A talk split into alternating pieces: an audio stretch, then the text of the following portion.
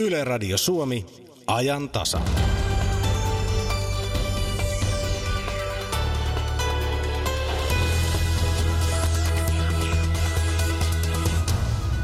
Tervetuloa meille, toivottavat tällä viikolla yritykset eri puolilla Suomea ja avaavat ovensa meille tavallisille ihmisille tulla tutustumaan, mitä ja miten Suomessa tehdään. Esimerkiksi maitotilalla Siilijärvellä ja Lumikola-tehtaalla Raumalla on tällä viikolla avoimet ovet. Me kuulemme, mitä tällä avoimien ovien kampanjalla haetaan. Vieraana on Suomalaisen työliiton toimitusjohtaja Tero Lausala. Hannu Reime esittelee kolumnissaan outoja ajatuksia kielen ja politiikan kentiltä. Outoja saattavat olla nekin ajatukset, joita käydään läpi, kun ajantasassa puhutaan Venäjän sekaantumisesta muiden maiden vaaleihin historian näkökulmasta. Nyt maaparina on Neuvostoliitto Suomi. Kuulemme myös kainuulaisesimerkin onnistuneesta tavasta vähentää hirvikolareita. Ja lähetyksen lopuksi illan MOTstä, jossa perataan valtion ja yrittäjien sorakiistaa. Aluksi asiaa sotesta. Minä olen Kati Lahtinen, tervetuloa ajantasan seuraan.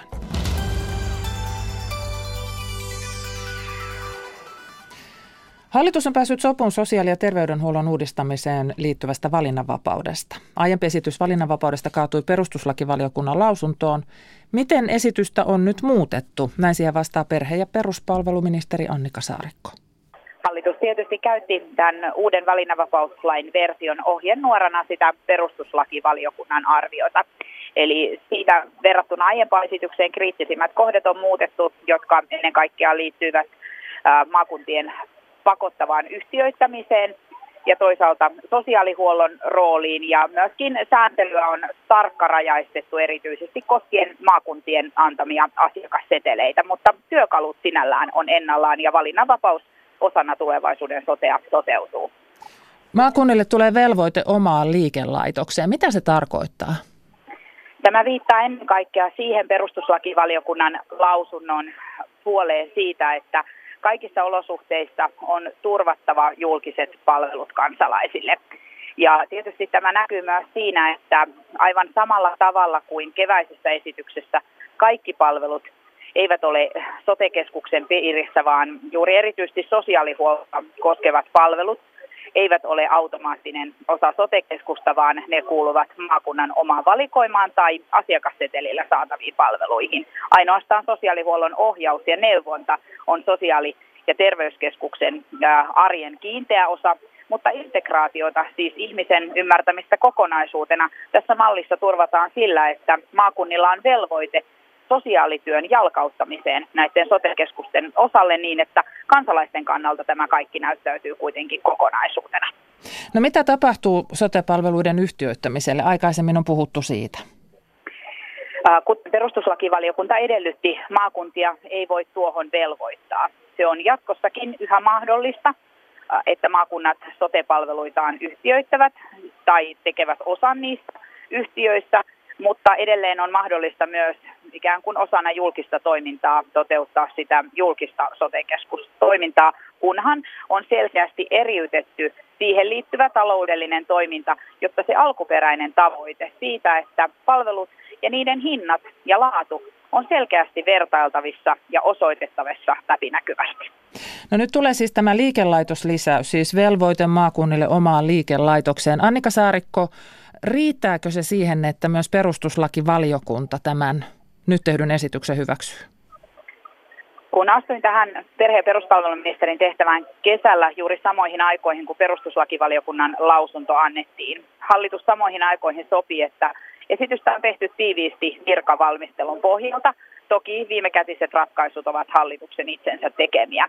Joka tapauksessa koko tätä valmistelua on leimannut tiivis ikään kuin vuorovaikutus sen lausuntotekstin kanssa, mitä perustuslakivaliokunta antoi. Ja tähän on suhtauduttu kunnioittavasti ja nöyrästi. Ja juuri sen vuoksi hallitus haluaa nyt vielä näiden myöhään eilisiltana tehtyjen ratkaisujen jälkeen huolella arvioida kokonaisuuden tästä perustuslakinäkökulmasta. Ja normaalilla tavalla tämä esitys on lähdössä muutaman viikon kuluttua lausuntokierrokselle, jolloin otamme tästä vielä palautteen. Yksi ulottuvuus on myös tuo julkisen talouden kestävyys niin, että mallista tulee hallittu myös sen voimaantulon osalta. Tätähän perustuslakivaliokuntakin edellytti. Nyt siis käytännössä tässä mallissa sosiaali- ja terveyspalveluiden järjestämisessä siinä keskiössä on nyt julkinen liikelaitos ja yksityiset yritykset. Näin on. Ja pitää huomioida, että tämä uusi valinnanvapauslakiesitys tulee antamaan paremmat mahdollisuudet monenlaisille ja eri kokoisille yrityksille ja myöskin muille yhteisöille, järjestöille tai vaikkapa osuuskunnille tuottaa palveluita eh, ennen kaikkea maakunnan myöntämien asiakassetelien kautta.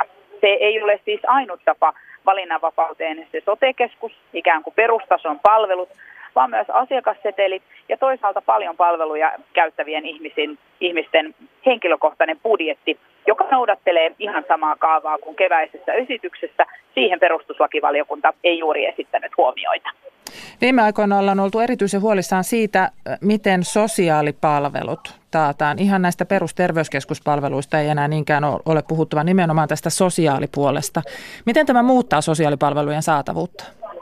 No itse olen kyllä jakanut tuon saman huolen ja minusta on ollut hienoa, että Suomessa on vallinnut yksituumaisuus siitä, että tämän uudistuksen yksi tavoite pitää olla se, että painopiste on peruspalveluissa sekä sosiaalipuolella eikä vain korjaavissa ja myös terveyspuolella ennaltaehkäisevissä ja varhaisessa puuttumisessa. Siksi kun perustuslakivaliokunnan lausunnon jälkeen julkista valtaa ja hallintovastuuta sisältävät sosiaalipalvelut eivät voi olla sotekeskuksen suoran valinnan piirissä. Me olemme halunneet varmistaa sosiaalipalvelut saataviksi laajemmasti asiakasseteleillä. Siellähän on paljon yksityistä palveluntuotantoa jo nyt sosiaalipuolella, samoin henkilökohtaisen budjetin avulla.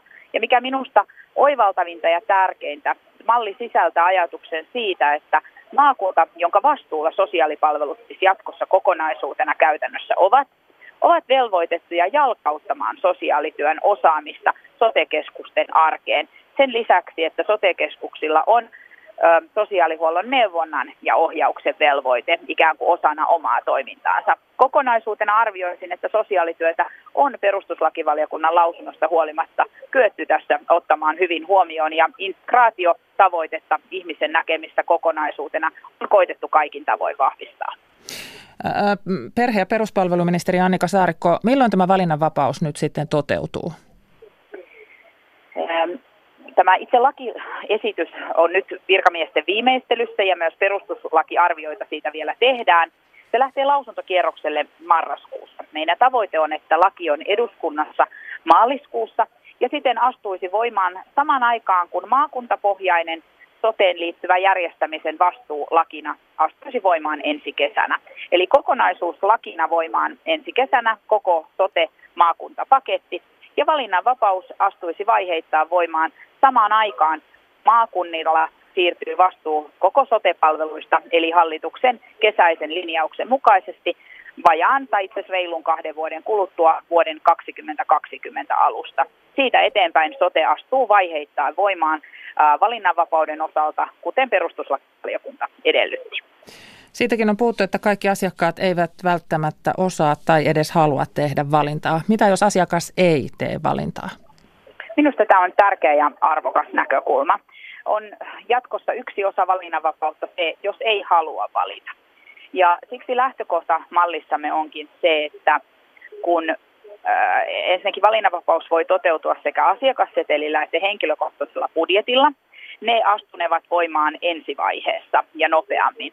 Sotekeskusosuus, eli se suoraan valintojen palveluiden osuus, astuu voimaan vaiheittain siten, että kaikki saavat mahdollisuuden valita sen astuessa voimaan, ja ellei henkilö tee valintaa, hän on automaattisesti julkisen sotekeskuksen asiakas. Näin tulee tapahtumaan kahden ensimmäisen vuoden aikana sotekeskuksen voimaanastumisen jälkeen ja siitä eteenpäin kahden vuoden kuluttua sotekeskusten aloittamisesta. Näin olemme nyt linjanneet samalla tavoin kuin kevään mallissa kansalaiset sitten asetettaisiin ikään kuin kotiosoitteensa perusteella saavutettavuuden perusteella lähimpään sotekeskukseen, siis yksityiseen, julkiseen tai kolmannen sektorin pyörittämään. Mutta aluksi, ellei henkilö tee valintaa, hänen sijaintinsa on julkinen sotekeskus. Kiitos näistä perhe- ja peruspalveluministeri Annika Saarikko ja hyvää päivänjatkoa.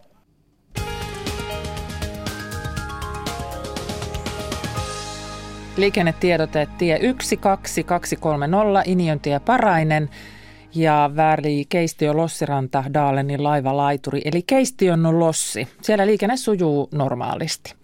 Tie 12230 Inion tie Parainen, Keistion Lossi, liikenne sujuu normaalisti.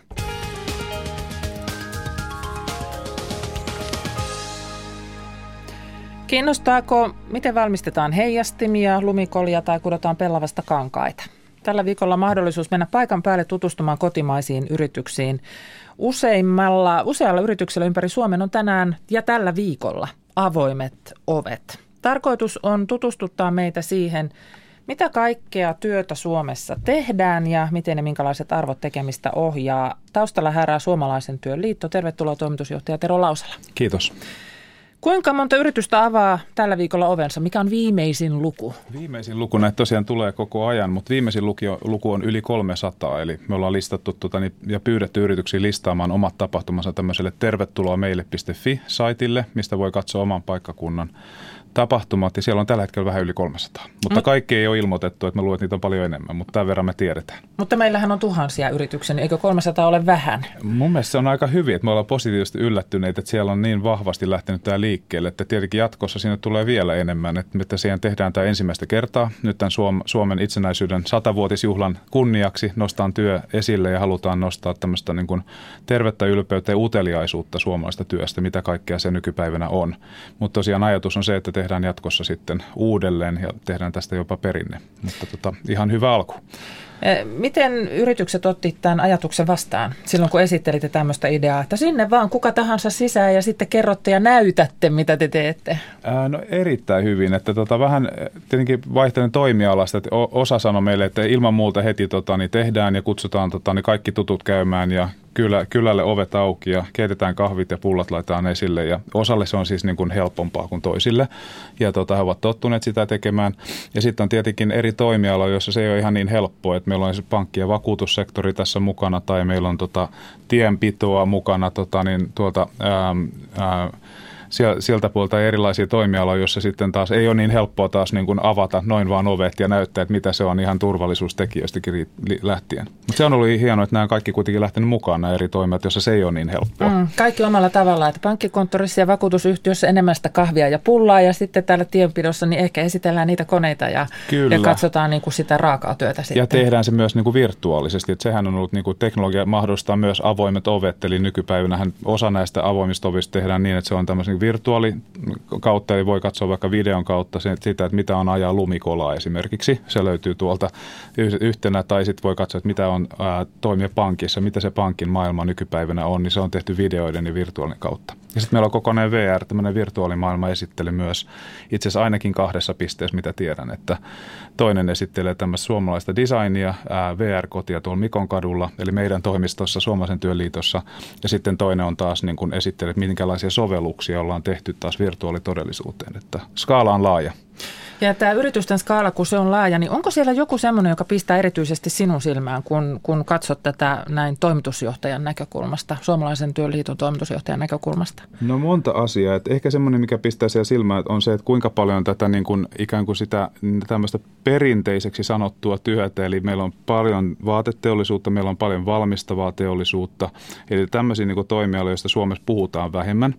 Ja e, menneinä vuosina jopa joku, joku on sanonut, että tota, ennustanut, että nämä toimialat olisi laskussa. Ja nyt itse asiassa mitä niin kuin tuolla on monta esimerkkiä siitä, että yritykset tota, niin, ää, näyttää, että millä tavalla he ovat tekemässä niin kuin tekstiilejä. Siellä tehdään tosiaan lumikola kola Raumalla esimerkkinä, tai tekstiiliteollisuutta on paljon Pohjanmaalla, ympäri Suomen. Vantaalla on lastenhaalareita, tota, niin, ää, Reimon puolestaan on tota, heidän tuo, tai heidän ää, toiminta sieltä käsin.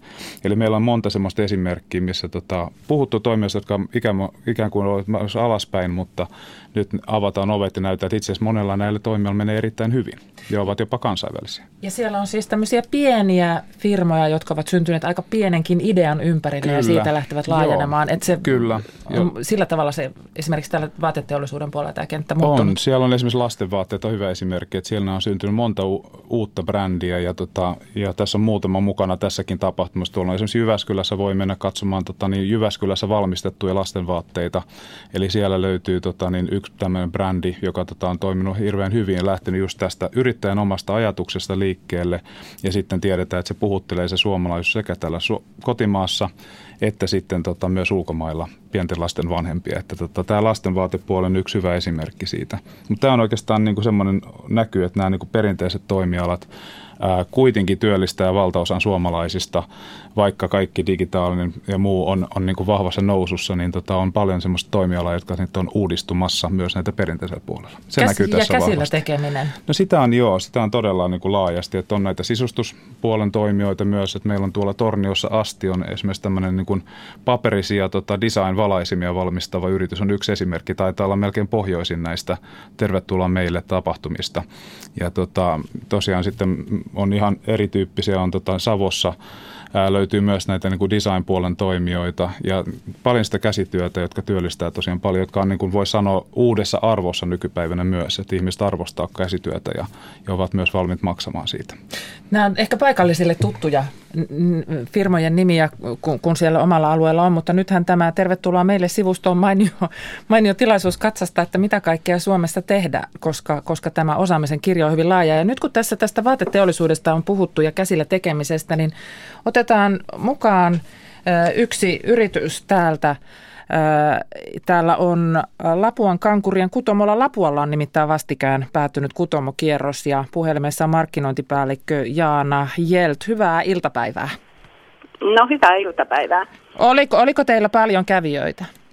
No kyllä, aivan hienosti, että vähän jännitti näin arki, arkipäivä, että ihmiset on pitkälti töissä, niin oli tosi hienoa, että oltiin saatu kymmenetten ihmisiä käymään, vaikka meillähän on täällä myös niin tota, Lapualla joka vuosi aina tämmöinen perinteiset avoimet ovet, ovet mutta silti saatiin, saatiin uusia kävijöitä tutustumaan tuotantoon, että se on tosi hienoa, että tämä asia kiinnostaa ihmisiä. No mikä heitä erityisesti kiinnosti? No kyllä he, he tuota, kaiken kaikkiaan niin kuin se, että, että miten se on mahdollista ja puhutaan justiin niin kuin tästä, tästä tekstiilialasta, että, että toi iso tekstiiliteollisuus on jo siirtynyt, siirtynyt pois Suomesta, että miten tämmöinen pieni tekstiiliyritys sitten voi, voi edelleen pärjätä ja, ja heitä kiinnosti nähdä, miten se oikeasti toimii täällä, täällä sitten seinien sisällä. No mistä te itse olette erityisen ylpeitä ja haluatte erityisesti esitellä? No siis kyllähän se, se me, me ollaan kuitenkin, vaikka me ollaan perinteisellä alalla, niin me ollaan hyvin erikoistunut, erikoistunut kutomo, että, että meillä on aika korkeata teknologiaa edustetaan, edustetaan siellä kutomon sisällä ja kyllähän se kävijät aina yllättää, että kuinka paljon niitä asioita on ja, ja, ja, ja tietotaitoa, mitä, mitä pitää osata ennen kuin ne kankaat on kudottu ja kuinka monta työvaihetta siihen kuuluu.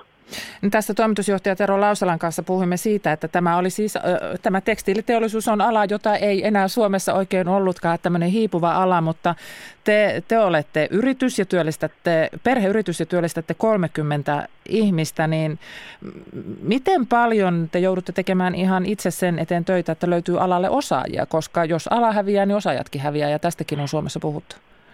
No sanotaan, että meillä on tällä hetkellä erittäin hyvä tilanne vielä, että meillä on tuolta Tampereelta, Tampereelta osaavia nuoria tekstiiliinsinööreitä, insinööriä töissä ja, ja sitten oppisopimuskoulutusta pystytään tällä hetkellä sitten tuohon tuotanto töihin käyttämään, mutta että tulevaisuus tietysti jännittää ja tulevat sukupolvet, että mikä se sitten on, koska tekstiili-insinöörikoulutushan on Suomessa ajettu alas. Mm, tekstiili-insinööri on ammattinimikkeenäkin sellainen, että ei sitä ihan hetkeen ole välttämättä kuultu. Te Jaana Jelt, siis Lapuan Kankurien kutomon markkinointipäällikkö, te viette omia tuotteitanne ympäri maailmaa. Ja teillä markkina-alueena on esimerkiksi Saksa, Sveitsi ja Japani.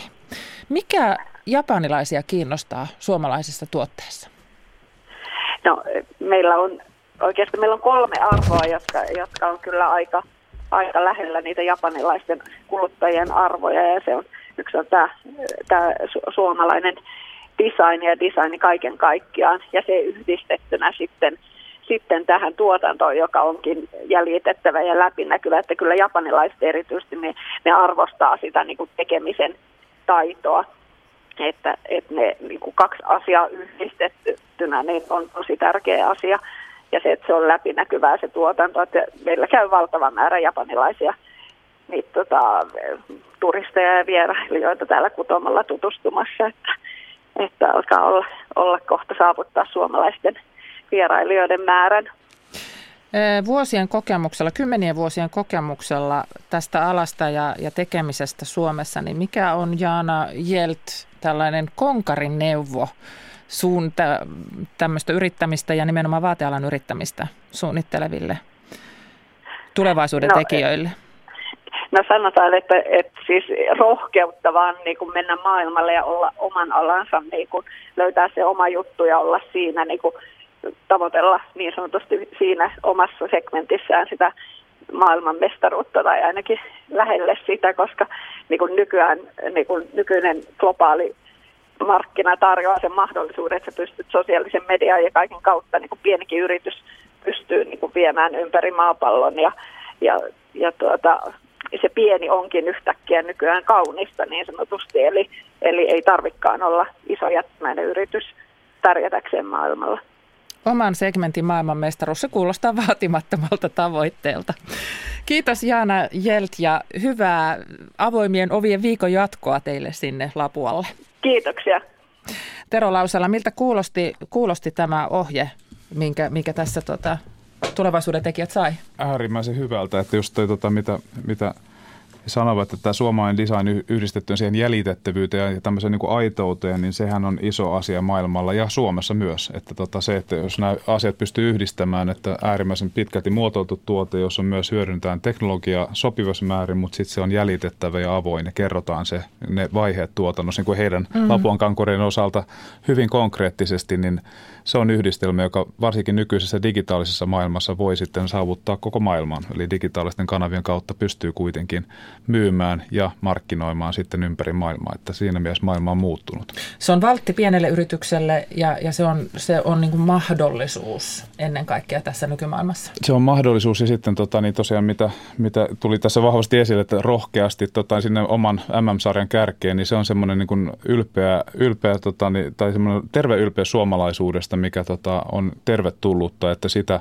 soisi näkevän vielä enemmän ja kuulemaan enemmän. Mun mielestä se on vahvasti nousussa, mutta se, että suomalaisuus on aidosti etu vaikkapa Japanissa tai Etelä-Koreassa tai Kiinassa monella markkinalla, niin se on hyvä tunnustaa ja tietää täällä Suomessa, että meidän ei todellakaan tarvitse peitellä meidän alkuperäpäin vastoin, että suomalaisuus erottautuu myös ylpeästi skandinaavisuudesta. Ja ne ei ole mitkään pienet markkinat, kun puhutaan noista markkinoista, no että ei, siinä mielessä Ihmisiä ja markkinoita on paljon, kyllä. Yksi ajatus tässä avoimissa ovissa on nyt sitten se, että, että pääsisi katsomaan niitä yrityksiä, miten ne toimivat, mutta myös kysymään niistä arvoista ja, ja toimintatavoista. Miten halukkaita meillä suomalaisyritykset on avaamaan tätä puolta? Mun mielestä koko ajan enemmän, että tota niin, ää, nythän nämä kaikki eri mielipidetutkimukset ja ää, selvitykset kertoo sen, että suomalaiset todella haluaa tietää, että miten yritykset toimii. Ja mekin teetettiin taloustutkimuksella ää, iso tutkimus tämän vuoden alussa, jossa yli 2000 suomalaiset vastasi, että yli 70 prosenttia heistä sanoo, että ihan se yrityksen taustat, miten he toimivat, minkälaisia taustoja siellä on, minkälaisia arvoja, niin se vaikuttaa tosiaan merkittävästi ostopäätökseen. Eli jopa 70 meistä on sitä mieltä, että tehdään päätöksiä siellä kaupassa sen mukaan, että mikä on yrityksen taustat ja vaikuttaa isosti siellä. Tämä näkyy terveyspalveluissa, näkyy myös kuluttajatuotteissa, että hyvin laajassa skaalassa. Ja kyllä mun mielestä niin suomalaiset yritykset on myös niin kuin herännyt tähän hyvin ja niin kuin vastaa siihen huutoon, että kaikki tämmöinen läpinäkyvyys, informaatio nyt lisääntyy. Jos katsoo vaikka tuoteselosteita, niin siellä on tietoa niin yllin kyllin ja tuotelaputkin alkaa olla tota, tosiaan semmoisia ruokalistojen kokoisia mm. osittain, että paljon kerrotaan asioista ja kyllä mun mielestä hyvin on ymmärretty se kuluttajan halukkuus tietää enemmän asioista. Ja se on oikeastaan taustalla tähän avoimin oviinkin, että voi kysyä vielä enemmän ja tarkemmin asioista, jos haluaa. Ja vähän tuossa lupailit jo, että ei tämä ehkä nyt viimeiseksi avoimiksi oviksi jää. No, me, ajatus oli, että tehdään tämä nyt Suomi sen tota, niin kunniaksi ylpeästi ja tota, sitten katsotaan, että kun tämä kantaa, niin tehdään tästä perinne. Että kyllä tämä viikko alkaa jo näyttää, että tehdään ensi vuonnakin tervetuloa meille viikko jossain muodossa ja jossain kohtaa ensi vuotta. Että tämä on hyvä tapa avata tosiaan laajasti yrityksille, ää, yritysten ovet kansalaisille ja myös tuoda vähän laajempaa näkökulmaa, että mitä kaikkea Suomessa osataan ja miten moninaista se suomalainen työ on. Jos on aikaa, niin tervetuloa meille.fi-sivustolta löytyy niitä vierailukohteita. Kiitos Tero Lausala. Kiitos. Tämä on ajan tasa. Ja sitten tähän kohtaan aivan tuore uutinen. Sauli Niinistölle ja rouva Jenni Haukiolle syntyy vauva. Tästä asiasta kerrotaan tasavallan presidentin kanslian tiedotteessa. Presidentti Niinistön ja Jenni Haukion laskettu, lapsen laskettu aika on helmikuussa 2018. Presidenttipari kertoo tiedotteessa, että lasta on odotettu ja toivottu useiden vuosien ajan. Tiedotteessa sanotaan myös, että näihin vuosiin on lukeutunut monia vastoinkäymisiä, siksi onnen ohella on raskauden alkuun sisältynyt herkkyyksiä, mutta nyt voimme asiasta kertoa. Sauli Niinistö ja Jenni Haukio avioituivat vuonna 2003. Tuleva lapsi on Haukiolle ensimmäinen ja Niinistölle kolmas. Lisäksi täällä todetaan, että perheen lisäys ei vaikuta presidentin työnhoitoon. Tehän olette oikea henkilö vastaamaan tähän. Että. Mutta kun se ei ole kiva, kun niitä pyörii lakanossakin. En mä Eli siis ei. ei ole kiva. Mä nyt vähän isomma herra sinne halua. Mutta on se pieni musta mura, joka menee selkeä pitkin. Ei alkuun kiva. Ajattelen nyt vähän meikäläistä, niin. Luonto antaa rikkaimmat ja unohtumattomimmat elämykset. Radio tarjoaa niihin aina parhaat värit. Luontoilta keskiviikkona kello 18 jälkeen. Yle. Radio Suomi. Keltainen ohut nauhanlipari, leveys 50 mm ja paksuus 0,2. Ei helpolla uskoisi, että se estää monisata kiloisen ison otuksen liikkeet. Sitä luulisi, että tällä rysäyttää sen läpi ihan niin kuin tahtoo, mutta se nauhanlipare, hirvinauha, se toimii. Valtamossa paikalliset metsästysseurat ylläpitävät nauhoja valtatie 22 varrella Kainuun pahimmalla hirvikolarialueella ja tästä kuullaan kohta lisää. Hannu Reime pohtii tänään kolumnissaan kummallisia ajatuksia ja tämän ajantasan päätteeksi kuullaan vielä illan MOT-ohjelman tarjonnasta, mutta nyt puhumme äh, vaaleihin vaikuttamisesta. Missä menee kulttuuridiplomatian ja vaaleihin sekaantumisen raja? Historian tutkimus paljastaa, kuinka Neuvostoliitto lähetti toisen maailmansodan jälkeen taiteilijoita vaikuttamaan Suomen vaalituloksiin. Neuvostoliitto lähetti huipputaiteilijoita kiertoille pitkin maakuntia juuri vaalien alla. Nykypäivänä Venäjän vaaleihin sekaantuminen on iso aihe niin Yhdysvalloissa kuin Euroopassa. Minkälaisia ajatuksia Venäjän toiminta herättää Venäjän ja Itä-Euroopan historiaan erikoistuneen tutkijan Simo Mikkosen ajatuksessa?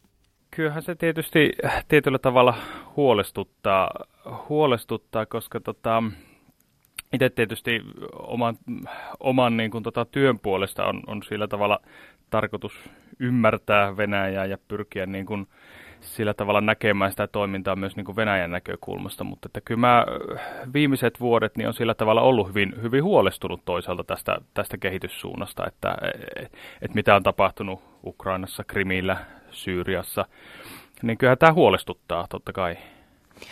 Tänä päivänä puhutaan informaatiovaikuttamista, hybridivaikuttamisesta, vaaleihin sekaantumisesta, erityisesti uusien teknologioiden kautta. Sosiaalisen median kanavat ovat olleet keskeisiä. Millaisia ajalle tyypillisiä toisaalta ajattomia piirteitä te historian tutkijana Venäjän toiminnassa näette? No sillä tavalla mä, mä niin itse, että et, jos nyt ajattelen ihan tätä, mitä, mitä viime vuosina on tapahtunut, niin, niin tietyllä tavallahan eihän nämä, nämä mihinkään nämä tämmöiset, että jos ajatellaan, että miten, miten Neuvostoliitto toimii ja, ja jos ajatellaan sitä sen niin kuin semmoista miten se kokonaisvaltaista ulkopolitiikkaa, jossa oli hyvin paljon eri piirteitä, että käytettiin salaisen poliisin toimintaa, yhdistettiin diplomatia ja näin. Nämähän ei, ei sillä tavalla niin kuin koskaan varsinaisesti hävinneet nämä, nämä keinot, jos ajatellaan tämmöistä 90-lukua ja, ja, ja 2000-luvun alkupuolta, jolloin Venäjällä ja EUlla oli aika hyvätkin suhteet, et, et nyt ne on niin kuin tietyllä tavalla noussut pintaan ehkä sitten, ehkä sitten tässä viime vuosina voimakkaammin. Ää, mutta samaan aikaan tietysti kyllähän tämä on, on muuttunut. Teknologia on väistämättä niin kuin muuttanut hyvinkin paljon sitä, että millä tavalla pystytään vaikuttamaan ja kuinka, kuinka nopeasti. Mutta sitten sit siellä on, on tietysti paljon, paljon tässä, niin kuin, miten nyt sanoisin, työkalupakissa tämmöisiä niin kuin vanhojakin, vanhojakin tota, työkaluja, joita voidaan aina tarpeen tullessa, tullessa nostaa esille. Te olette syventynyt Neuvostoliiton sotien jälkeiseen kulttuuridiplomatiaan. Kulttuuridiplomatia on ollut esimerkiksi eräs kylmän sodan strategia, myös Yhdysvallat hyödynsi sitä voimakkaasti jatsmusiikin, jatsmuusikoiden muodossa mm, esimerkiksi. Jos te tutkijana yritätte rajata sen ennen kuin mennään Suomen tilanteeseen tarkemmin, niin mikä on kulttuuridiplomatia tai ystäväseuratoimintaa, mikä informaatiovaikuttumista ja toisen maan politiikkaa sekaantumista? Se raja on monesti hyvin häilyvä.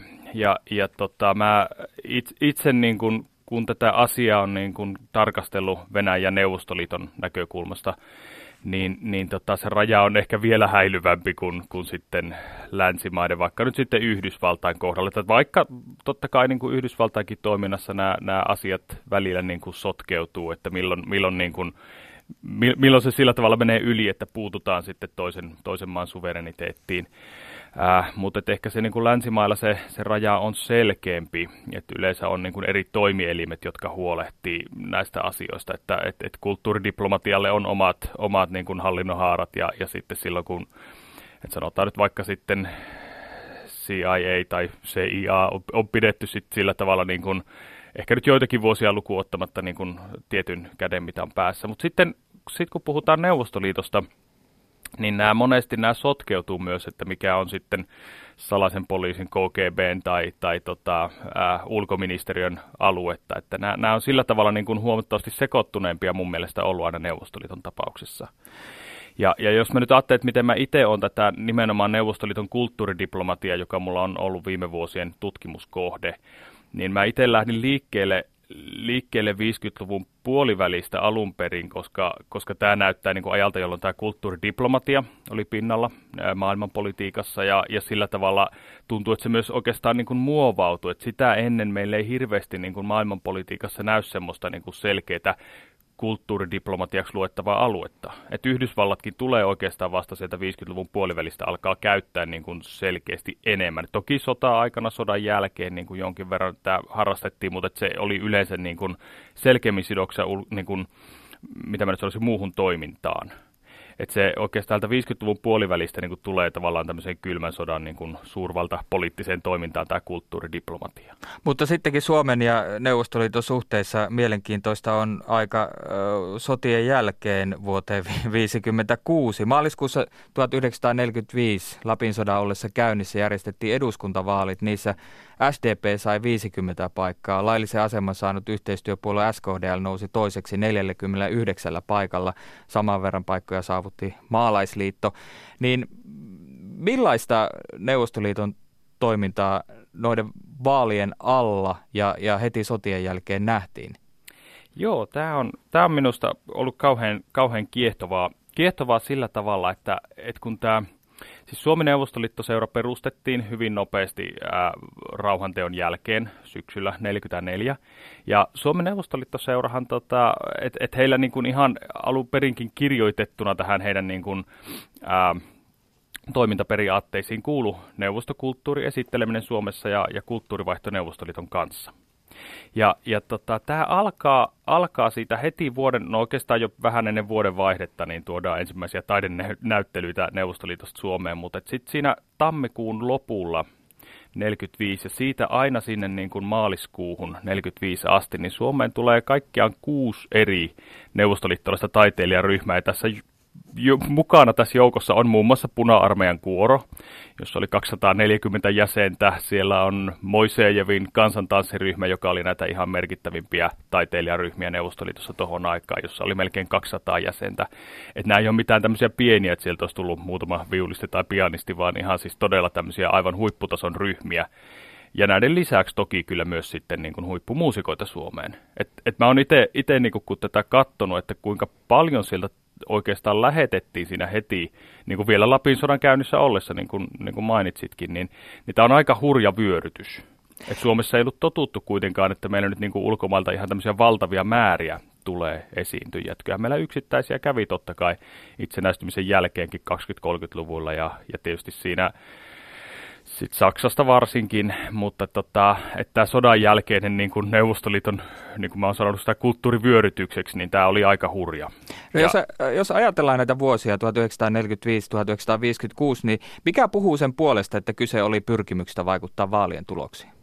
No niin, tämä onkin, tämä on taas ollut semmoinen, niin kuin mitä, mitä mä oon paljon, paljon niin itse tarkastellut. Mä, mä en ensi alkuun, mä en itse niin kuin hahmottanut tätä yhteyttä vaaleihin, mutta sitten kun mä rupesin listaamaan ylös näitä, että milloin meille on tullut taiteilijaryhmiä Neuvostoliitosta, niin mulla jos, jossain vaiheessa sitten alkoi kellot soimaan. Mä listasin kaikki Suomessa järjestetyt vaalit, sodan jälkeen aina sinne 50-luvun puoleen väliin asti ja pistin rinnalle tämän, että milloin näitä kult- taiteilijaryhmiä Neuvostoliitosta on tullut. Ja nämä osuu ihan yksi yhteen. Nämä ryhmät on tullut aina käytännössä kuukautta tai kahta ennen meidän vaaleja ja sitten ne poistuu Suomesta heti vaalien jälkeen. Ja näitä ryhmiä ei oikeastaan tule muuten. No se 50-luvulla se sitten pikkusen muuttuu, mutta niitä ryhmiä ei oikeastaan tule muulloin kuin vaalien alla. Ja toinen sitten, mikä kun näitä rupesin katsomaan, niin tota, toinen seikka, mikä tässä on aika tärkeä, on se, että usein näihin ryhmien vierailuihin, niin näissä on, ei aina, ei kaikissa esiintymisissä, mutta hyvin monesti täällä on SKDLn ehdokkaita puhumassa näissä tilaisuuksissa. Et se on sillä tavalla, heitä ei niinku suoraan markkinoida näiden niinku neuvostotaiteilijoiden esiintymisten yhteydessä, mutta kyllä se yhteys aika, aika selkeä oli, että usein näitä esiintymisiä edeltää tämmöinen niinku poliittinen tilaisuus. Se kiinnostaakin, miten tämä kaikki organisoitiin?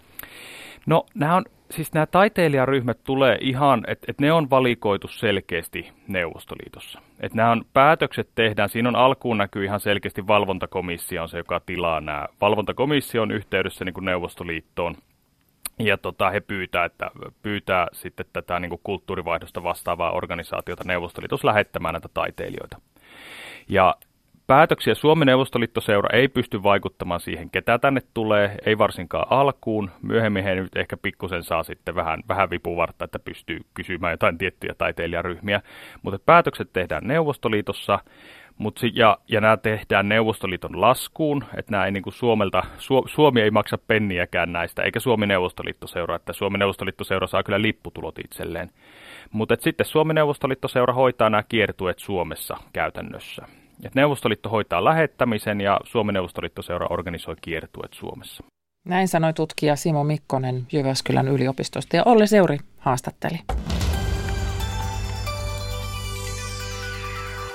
Sen verran täytyy ehkä vielä tästä sanoa tästä äh, vauva-uutisesta. Tasavallan presidentin kanslian nettisivut ovat tällä hetkellä ruuhkautuneet. Sieltä ei pääse katsomaan tätä tiedotetta, mutta tasavallan presidentin kanslia kyllä viittaa aiheesta hymiön kanssa ja saattaa olla ensimmäinen kerta, kun kanslia käyttää hymiötä.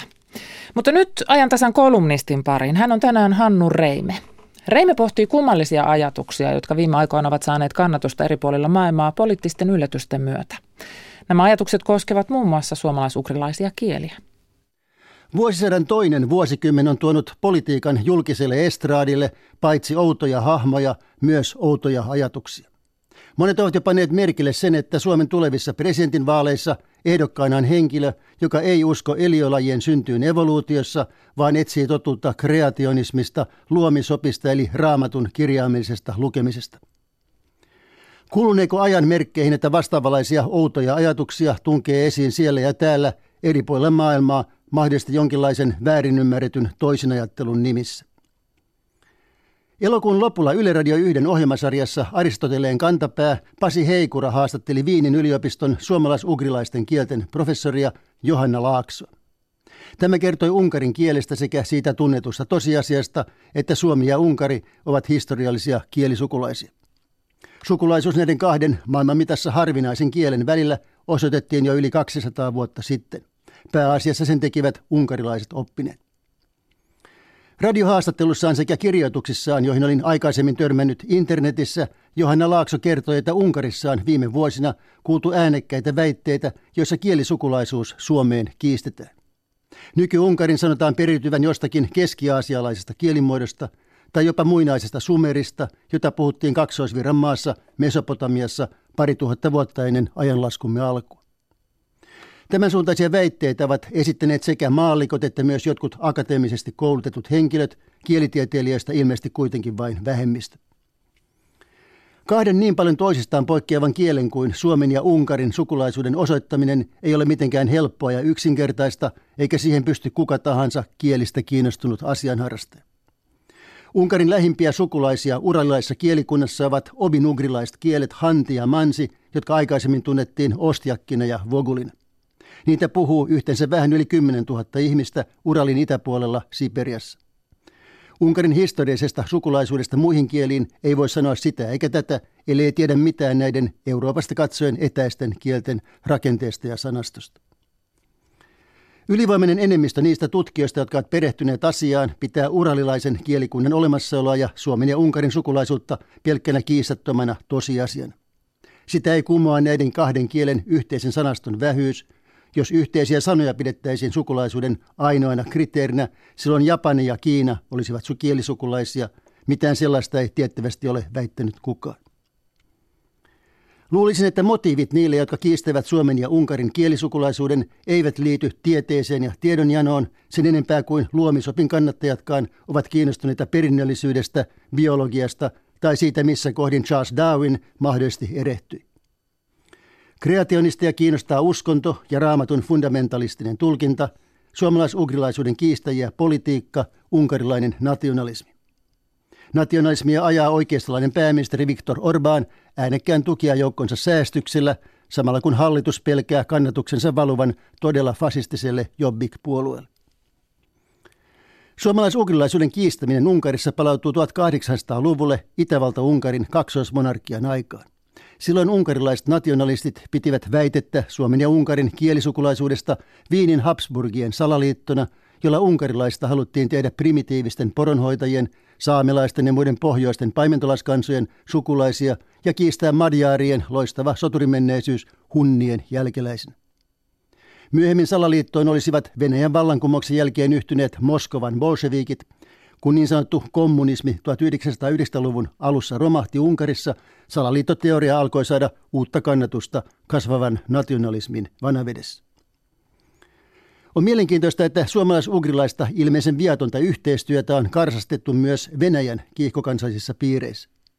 Suomalaisten ja virolaisten osoittamaa kulttuurista tukea mareille, udmurteille, mordvalaisille ja muille uralilaisia kieliä puhuville vähemmistökansoille – on fantastisimmissa ajatuskuluissa saatettu pitää salaliittona, jolla pyritään kaappaamaan Venäjän luonnonvarat tai peräti luomaan suomalais-ugrilainen imperiumi. Kuten Unkarissa myös nyky-Venäjällä kysymys historiallisista kielisukulaisuuksista kytkeytyy nationalistisiin poliittisiin kuvitelmiin. Viktor Orbán ja Vladimir Putin tuskin itse uskovat villeimpiin fantasioihin, joita heidän kannattajansa levittävät, mutta heidän suosionsa nojautuu vahvaan nationalismiin, jolla juuri nyt on tuulta purjeissa. Aika näyttää suosivan outoja aatteita kaikilla ilmansuunnilla ja Atlantin molemmilla rannoilla. Kun sen kytkee käynnissä olevaan geopoliittiseen jengisotaan ydinaseineen kaikkineen, eivät näkymät ihmiskunnan kannalta ole kaikilta osin aivan valoisia. Kolumnistina tänään Hannu Reime. Tämä on ajan tasa. Metsästäjäliitto, Autokoululiitto ja Trafi kampanjoivat jälleen hirvikolarien vähentämiseksi hirvimerkkikampanjalla. Kainuussa Paltamossa on kokeiltu pari vuoden ajan lupaavin tuloksin hirvinauhoja tienposkessa. Paikallinen ristanhoitoyhdistys hankkii nauhat ja paikalliset metsästysseurat ylläpitävät niitä valtatie 22 varrella 17 kilometrin matkalla Kainuun pahimmalla hirvikolarialueella. Toimittaja Tiia Korhonen on nyt maastossa katkenneen hirvinauhan vieressä Paltamon riistanhoitoyhdistyksen hallituksen puheenjohtajan Kauko Kemppaisen kanssa. Paltamon ristanhoitoyhdistyksen puheenjohtaja Kauko Kemppainen. Me ollaan tässä nyt oikein otollisella paikalla. Tästä on ihan vastikään hirvi mennyt ja on rytinällä mennyt läpi, kun on katkenut nauhakin. No, näin, näin on. Siinä on kolmekin jälkeä näyttäisi hirviperhe olleen liikkeellä ja näyttää, että onko mennä peräti kahteen suuntaan. Että Tämä on tyypillinen paikka, missä on näkemäestettä ja hyvät ruokamaat hirvillä. Ne käyttää sitä opittua reittiä, missä kulkee ja tämmöiseen paikkaan pitäisi pystyä saamaan tämmöiset hirvinauhat, että sitä kulkemista pystyttäisiin ohjaamaan. Se ei aina ohjaa sitä, mutta että huomattavasti se tuota, vähentää näitä hirvikolareita. Kyllä siinä reikiä tulee tähän liinaan, mutta että ne pannaan kuntoon ja toivotaan parasta. Paltamon riistahoitoyhdistys on hankkinut tänne valtatie 22 varteen riista tai tätä hirvinauhaa ja sitä on 17 kilometrin matkalla. Kyllä. Kajaanin rajalta tuonne Vaala-rajalle on neljässä kohteessa hirvinauhaa ja, ja ne on ollut nyt tuota lokakuusta 2015 asti ja, ja, ja tätä koetta jatketaan.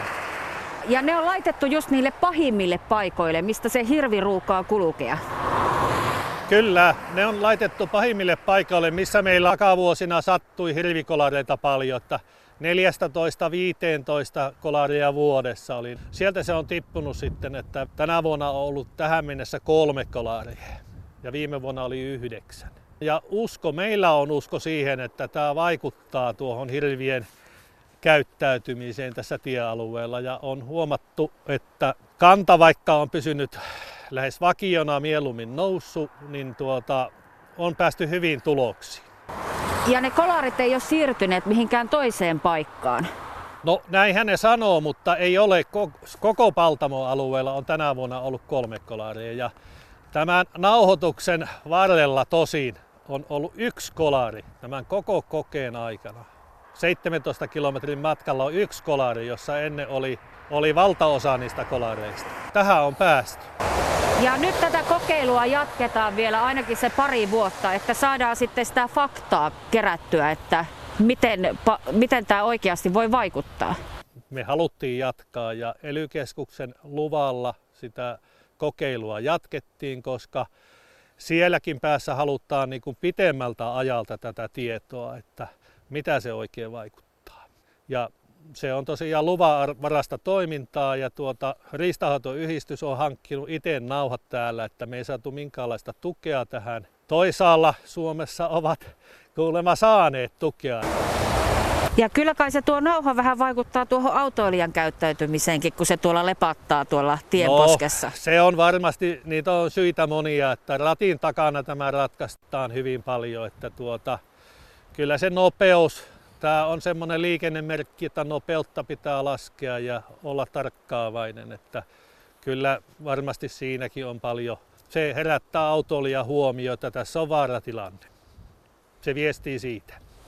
Ja sen hirvivaroitusmerkin kun ohittaa, niin se meni ja tuli, mutta tämä kun lepattaa sen koko matkan ajan, niin ehkä paremmin myös muistaa, että ollaan tämmöisellä alueella. Kyllä, ainakin itse se huomaa. Jos mietitään, että mitä tämä maksaa, niin semmoinen järeä hirviaita maksaa, sen rakentaminen maksaa 20-30 000 per tiekilometri. Tämän suhteen puhutaan muutamista, joistakin Joo. sadoista euroista.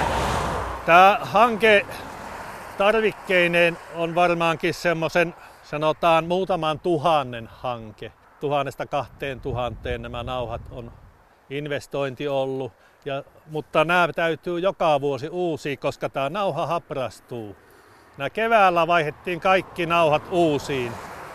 Ja se tarkoittaa 300 metrin nauhakeloja niin aika paljon, kun meillä on 17 kilometriä tätä nauhaa ja kahta puolta tietä. Tämä hyöty tulee niin metsästäjälle kuin tienkäyttäjille. Ja, ja täällä tehdään yhteistä hyvää. Matti Kemppanen Mieslahden metsästysseurasta. Minkälaisia kokemuksia metästäjillä on nyt parin vuoden aikana tullut näistä hirvinauhoista? No kyllä meillä on semmoinen käsitys, että se, se kyllä jeleppaa siinä hommassa. Eli vai se yksi kolari on sattunut tällä koko nauhoitusalueella ja ennen niitä sattui kolmekin pahimpana iltana näillä samoilla alueilla, eli varmasti vaikuttaa. Ja sen näkee lumeen aikaan, kun hirvi tulee tähän nauhan luo, niin se monesti se pallaa takaisin ja kääntyy ja yrittää monesta kohtaa tulla. Sitten jopa kääntyy aivan takaisin, mistä on tullut, eli ei ylitä tietä lainkaan. Ja se justiinsa, että autoilijat varoo tätä aluetta enempi kuin muita alueita, niin se varmasti vaikuttaa siihen, että nekin kolarit on vähentyneet näillä alueilla aivan selkeästi. Eli nauha käytännössä ihan ohjaa sitä hirven liikkumista sinne nauhan päähän, missä on semmoinen avarampi alue sitten. No kyllä, kyllä. Ja, ja sitten jopa, jopa luopuu siitä, että ei ylitä sitä tietä. Mutta jos sillä kiirus on? No siitä ei, ei, ei tietenkään sitä piätä mikään, se on selvä juttu. Ja, ja näin, näin, kun se sitten päättää mennä, niin sehän menee ja katkaisee sen nauhan, mutta ehkä se kuitenkin hirvikin käyttäytyy varovaisemmin siinä, kun se tuota, on nämä nauhat. Eli se ei suoraan tuu vauhilla sieltä mettästä tielle. Nämä täällä tuulessa vähän heiluu ja vähän silleen värisee. Mitä sä luulet, tajuaako se hirvi, että siellä no, on este? Ää, sehän tuo ääntä. Silloin kun ne on pingotettu riittävän tiukalle nuo nauhat ja pikkusenkaan tuuli käy, niin sehän soi. Se ääne, äänen hirvi kuulee ja, ja tietenkin näkeekin se, kun se väläpättää ja, ja siitä se vaikutus tulee varmaan, että se väistää sitä. Miten paljon tämä teiltä vaatii sitä työtä, tämä nauhojen ylläpito? No minun on varsin nyt pitänyt elokuun jälkeen tuota yllällä, niin tämä on tuota, tai niin kuin elokuu ja nyt tämä syyskuu, niin tämä on 13 reissu, kun minä olen korjaamassa näitä, eli jonkun verran se vaatii. Ja ne pitää puhistaa talvellakin ihan käsipeliä. No joo, talvella silloin kun sattaa semmoista märkää lunta, niin se jäätyy tuohon nauhaan ja silloin siinä ei auta mikään muu kuin lähteä hiihtämään tuota linjaa pitkin ja, ja kinttaan sisällä kuljettaa tuota nauhaa, että se kuura lähtee siitä pois. Muuten se painuu tuonne maahan ja sittenhän sillä ei ole mitään merkitystä enää. Oletko kuullut muualta Suomesta, että minkälaisia kokemuksia siellä on ollut? No mitä tuonne kun etelämpää ajelee tuota viitostietä, niin siellähän on useammassa paikkaa niitä, mutta todella huonosti hoidettuja. Eli ei niillä silläkin hoidettuna ole mitään merkitystä. Ne joutuu sieltä kyllä purkaa pois ja, ja antaa sinne alueelle, missä niitä huolehditaan niistä. Mitenkä kauan jaksat aktiivisesti tätä to- touhua tehdä? No niin Jos kun... ajatellaan, että hanke vaikka jatkuisi pari vuoden päästä. Niin kauan kuin peukalo liikkuu, ei ole epäilystäkin. Näin lupasi aktiivinen hirvinauhien ylläpitäjä Matti Kemppainen Mieslahden metsästysseurasta ja siellä valtatie 22 varrella oli Tiia Korhonen.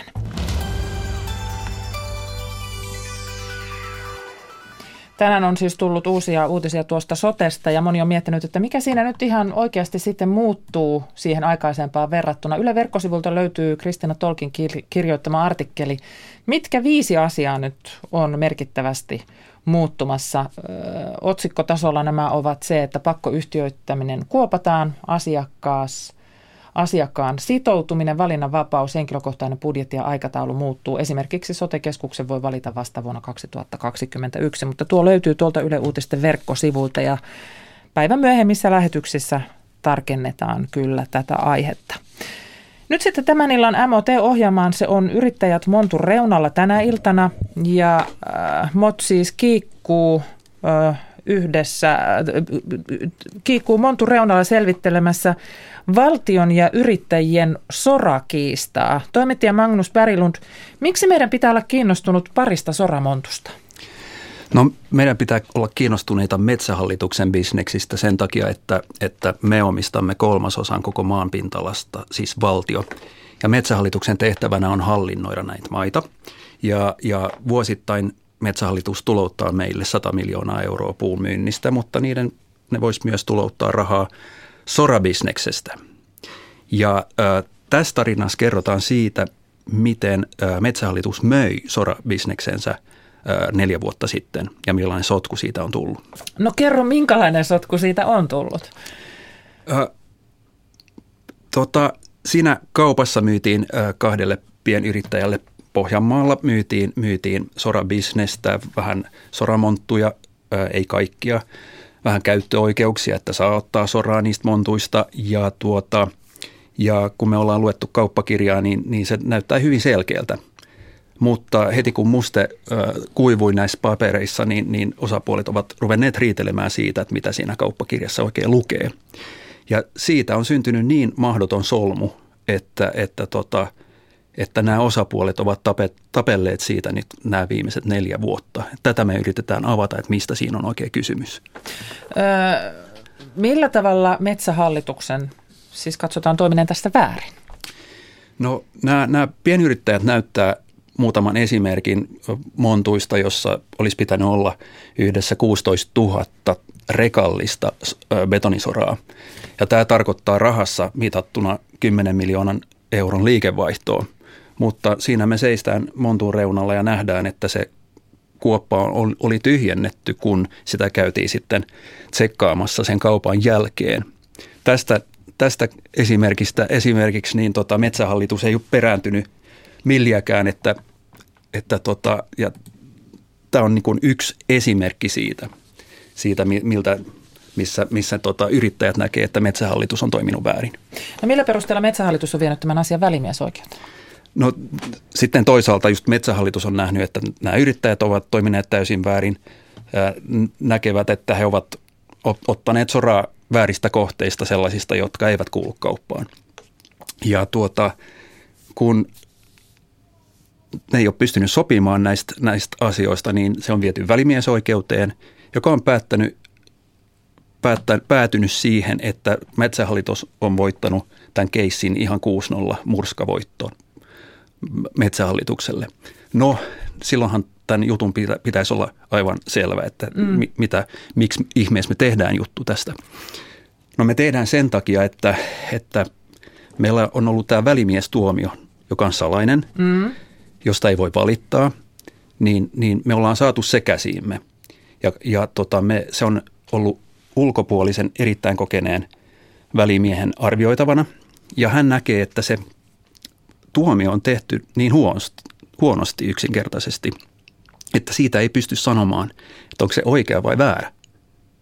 Ja kun se tuomio on aivan hurja, se, tätä, nämä yrittäjät on tuomittu 13 miljoonan euron vahingonkorvauksiin kaupasta, jossa he ovat maksaneet 5 miljoonaa sitä, sitä niin kuin bisneksestä, niin, niin se on hirveän outo tarina, aivan ihmeellinen. Ja tämän tarinan vuoksi meidän siis pitää olla kiinnostunut niistä parista soramontusta. MOT-yrittäjät Montu reunalla tänä iltana TV yhdessä kello 20. Kiitos toimittaja Markus Pärilund. Sitten sananen huomisesta ajantasasta. Silloin puhutaan siitä, miten eri Suomen alueet haluavat kiinalaiset turistit juuri omille konnuilleen. Kuinka kovaa kilpailu on ja mitkä ovat realistiset tavoitteet? Meidän esimerkkimme tulee Itä-Suomesta. Suomalainen ilmastotutkimus on huippuluokkaa maailmanlaajuisesti ja huomenna kuullaan tänä iltana palkittavaa tiedemiestä. Henkilötunnusten uudistamista pohtiva työryhmä aloittaa työnsä tällä viikolla ja se työryhmä pohtii myös vaihtoehtoja, joissa kaikkien henkilötunnukset vaihtuisivat. Tästäkin kuullaan huomenna lisää. Ja iltapäivällä sitten saadaan ajantasaan vieraaksi Aleksis Kivenpäivän kunniaksi kirjailija, runoilija Miki Liukkonen. Miten suomen kieli taipuu tänä päivänä taiteen tekemiseen? Siitä huomenna iltapäivällä. Minä olen Kati Lahtinen. Seuraavaksi vuorossa ovat kello 15 uutiset.